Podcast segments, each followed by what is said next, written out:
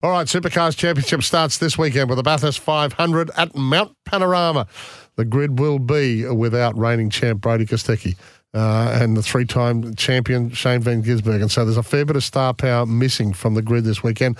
To talk us through from Speed Cafe, Brett Crusher Murray. Crush, great to have you on, on the show. But, yeah, look, we are lacking a bit of star power, aren't we, to be fair?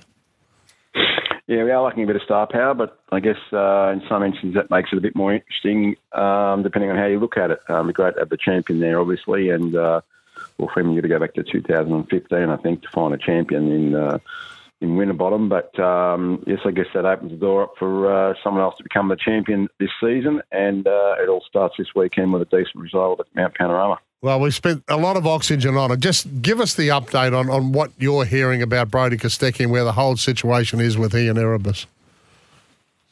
Well, I think just uh, it's a bit of status quo. Obviously, uh, Erebus uh, actually named a, a naming rights sponsor for the two cars today in Temporary Fencing High, a Queensland-based company. Um, so they've sort of uh, filled some space on the car. Obviously, I wouldn't have thought that deal was worth as much as... Um, Uh, what's gone astray because of the way everything went down. Um, so they'll get on and doing what they're doing. And Brodie, uh, I think the thing, will, if it's not in mediation now, we'll be going there very shortly, I would I would suspect, and hopefully the whole thing will be cleaned up in one way or one way or another. Yeah, rightio. That, they have gone a bit quiet. Um, tips, do you, who do you think? Does does it come into Red Bull's uh, wheelhouse, this, this five hundred now at Bathurst? Oh, definitely Heels. Um, they're obviously the team to beat. They've set a benchmark for so many, so many years, and um, you know Brodie managed to get under their guard last year, yeah. uh, and then collect that championship, which was a, which was a great result, probably a very good thing for the sport. But Brock Feeney, um, terrific young talent, terrific, terrific young guy, great family, uh, and just so focused on what he's doing. Will Brown, who was Kostecki's teammate, Erebus, comes across and will be making his official debut for the team. So they're the two that'll certainly be uh, the guys to watch, but there's plenty of others around them that have, you know, got a chance. I think uh, Chas Mostert at at uh, Wilkinshire Andretta United, I think he, um, you know, if they can give him the car uh, that he deserves, um, will be right there in the hunt. He keeps his head down, plugging away. Ken Wilders has got to be right there as well. Um, there's plenty of talk about him wanting um, NASCAR aspirations as well and uh, trying to put his stuff together. But certainly um, those four, I would think. Um, you know, you've got D J R down the road, you've got uh, Andre and Will Davison are going to be in the mix. So just depending on, and it's going to come down to the parity thing too, whether they've got this, you know, this Ford up to speed with um, with the Camaro and uh, and how competitive they're going to be. Yeah, I'm, I'm hearing, you know, from the, the super supercar superpowers saying this is the year where we won't be mentioning the P word. Uh, no parity. We, we've spent seven figures on trying to sort these problems out, taking them over to America for wind tunnel testing and all that sort of thing. Do you believe that that is going to be the case? Oh, you can only hope so. Uh, Paddy, um, you know, I mean, we hadn't spoken about parity, uh, you know, since Lakeside in nineteen ninety-six or something before all this, you know, stuff started happening. Um, and it's a thing that can, you know, can really drag you down. And that was mainly based on tyre usage back then. Um, now, you know, you've got this whole whole issue. Um, you know, I think there's a few mistakes made on both sides of the fence in regards to, you know, the manufacturer and the championship. Um, hopefully they've got that thing sorted out. Um, it's something they're saying is the aero is good to go. They've still got a few things they're working on um, behind the scenes. Um, and I think, uh, you know, to say that, oh, we'll come out and everything will be rosy after the weekend, I think is, um, you know, a bit of a, a pretty major wish, especially at a place like Bathurst with, you know, a couple of, you know, certainly a very, very high, long-speed straight, sort of like nothing else else in the championship. So um, each track's going to provide its own set of um, uh, dynamics. Uh, and it'll be interesting to see um, who's got what where.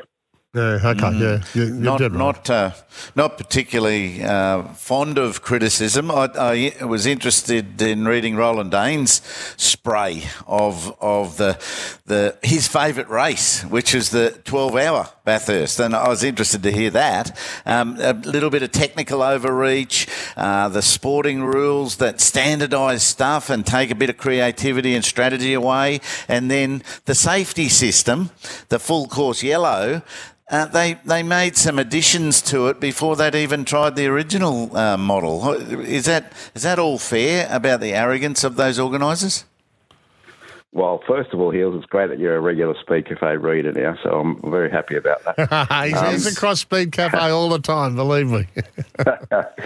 um, but, uh, yeah, he's, he's spot on. I think the race of the weekend, um, you know, was was a, you know, reasonably solid race, but had the makings of being something very, very special. It mm. turned into a bit of a bit of a bus stop deal with the way that they'd rolled out the regs, and I think they messed around with it too much. The great thing about having Roland on, on board is, you know, we we haven't had a lot of opinion on the side over the years because, you know, I'm of the belief that unless you've been doing it twenty or thirty years, no one really cares about your opinion. That was yeah. my opinion. Um, and you've got someone like Roland who brings a wealth of uh, experience and knowledge uh, to the table. So it's great to have his foresight. He's not always right.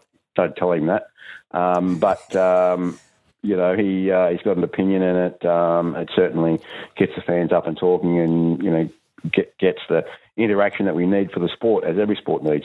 Yeah. Hey, just uh, there's motorsport action all over the world, and I know Speed Cafe is right across it, but George from Logan just texted through, F one testing started yesterday in Bahrain. Surprise, surprise, Max, one point one seconds a lap faster than everyone. Race for oh. second again this year. Um, yeah, there's been further today. Daniel Ricciardo there and thereabouts. Oscar Piastri there and thereabouts as well. But right at the moment, and I know these don't count for much, Crush, do they? I mean, they're, they're more about, you know, reliability and car setup, et cetera, but it looks like the Dutchman, uh, who's been untouchable the last few years, may well be untouchable again in this R B twenty. Well, he's definitely the one to beat, Paddy. Um, there's no doubt about that. And uh, I think them just drawing a bit of a line in the sand going, well, well there you go, boys. There's something, something for you to chase. um, the guys have, uh, you know, they're all working on their own programs. But, you know, when you get a bit of a time like that, you know, does it, is it designed just to screw with their heads a bit and... Uh, and just put them on notice? I think it probably is. um, and whether, you know, they take their eye off the ball or what their own programs are because they're worrying about what everyone else is doing, that's the question. The idea is to try and keep everyone as focused as you can, working on your own program, working on your own updates and what the new cars are going to do and how they're going to do it. I mean, they spend an awful amount of time and money and, and you know, people power. I mean, some of those factories, you've got seven hundred people back in the factory working on these things night and day. That's not what you see at the circuit, you know. Yeah. So, um, you know, um, and it's it's quite interesting that you can put that much energy and, and capital into something and be, you know, so far off the pace as some of those guys in the back. But anyway, we'll see uh, how that all evolves over the next uh, next few weeks. Hey, listen, while we've got you, I want to mention this Ultimate Indy five hundred prize that uh, Speed Cafe is involved in. This is an unbelievable trip. If you, if you love your motorsport, this is just a must, isn't it? Give us a few details, Crash. Uh, yeah, Paddy, well, uh, Pertec uh, came up with this concept a few years ago. So Vincent's Hospital and the, uh, the Peter Duncan Neuroscience Research Centre, Um, they're their number one charity. So they said, oh, how can we how can we go about raising some money for these guys? We've actually done it to Bathurst for the last three years. We've yeah. created the ultimate prize where you could go there, I'd host them, and and basically it doesn't matter who you are, you'd be the Prime Minister, it wouldn't matter. You couldn't have a better experience than, than what we created at Bathurst. So, you know, you're in breath control, you're on top of the buildings, you're at the museum, you've got V I P experiences, you've got track experiences, you've got a ride in the car, you've got all these things. So Um, that sort of goes from May through to September and uh, is drawn, and then the winners go to Bathurst. We said, okay, well, what what can we do that could enhance that and keep this thing going twelve months a year? So basically, Pertec had a great relationship with uh, Team Penske. He obviously had uh, ownership of D J R there for a while in partnership. Yep. So we created this uh, prize to the Indianapolis five hundred, which is the end of May. So basically, it's return airfares, accommodation. Um, you get the Uh, police escort to the track. You meet Scott McLaughlin, Will Power. You got a thousand bucks spending money. You got hospitality. You're on the track before the race. Um, Lee Diffie, a great Australian commentator, as you know, um, give you a tour of the N B C compound. We get to go up on top of the pagoda, race tickets. Um, you know, and there's and then I'm your personal host, which obviously Paddy's the main uh, target. That's the here. main broadcast, of course it is.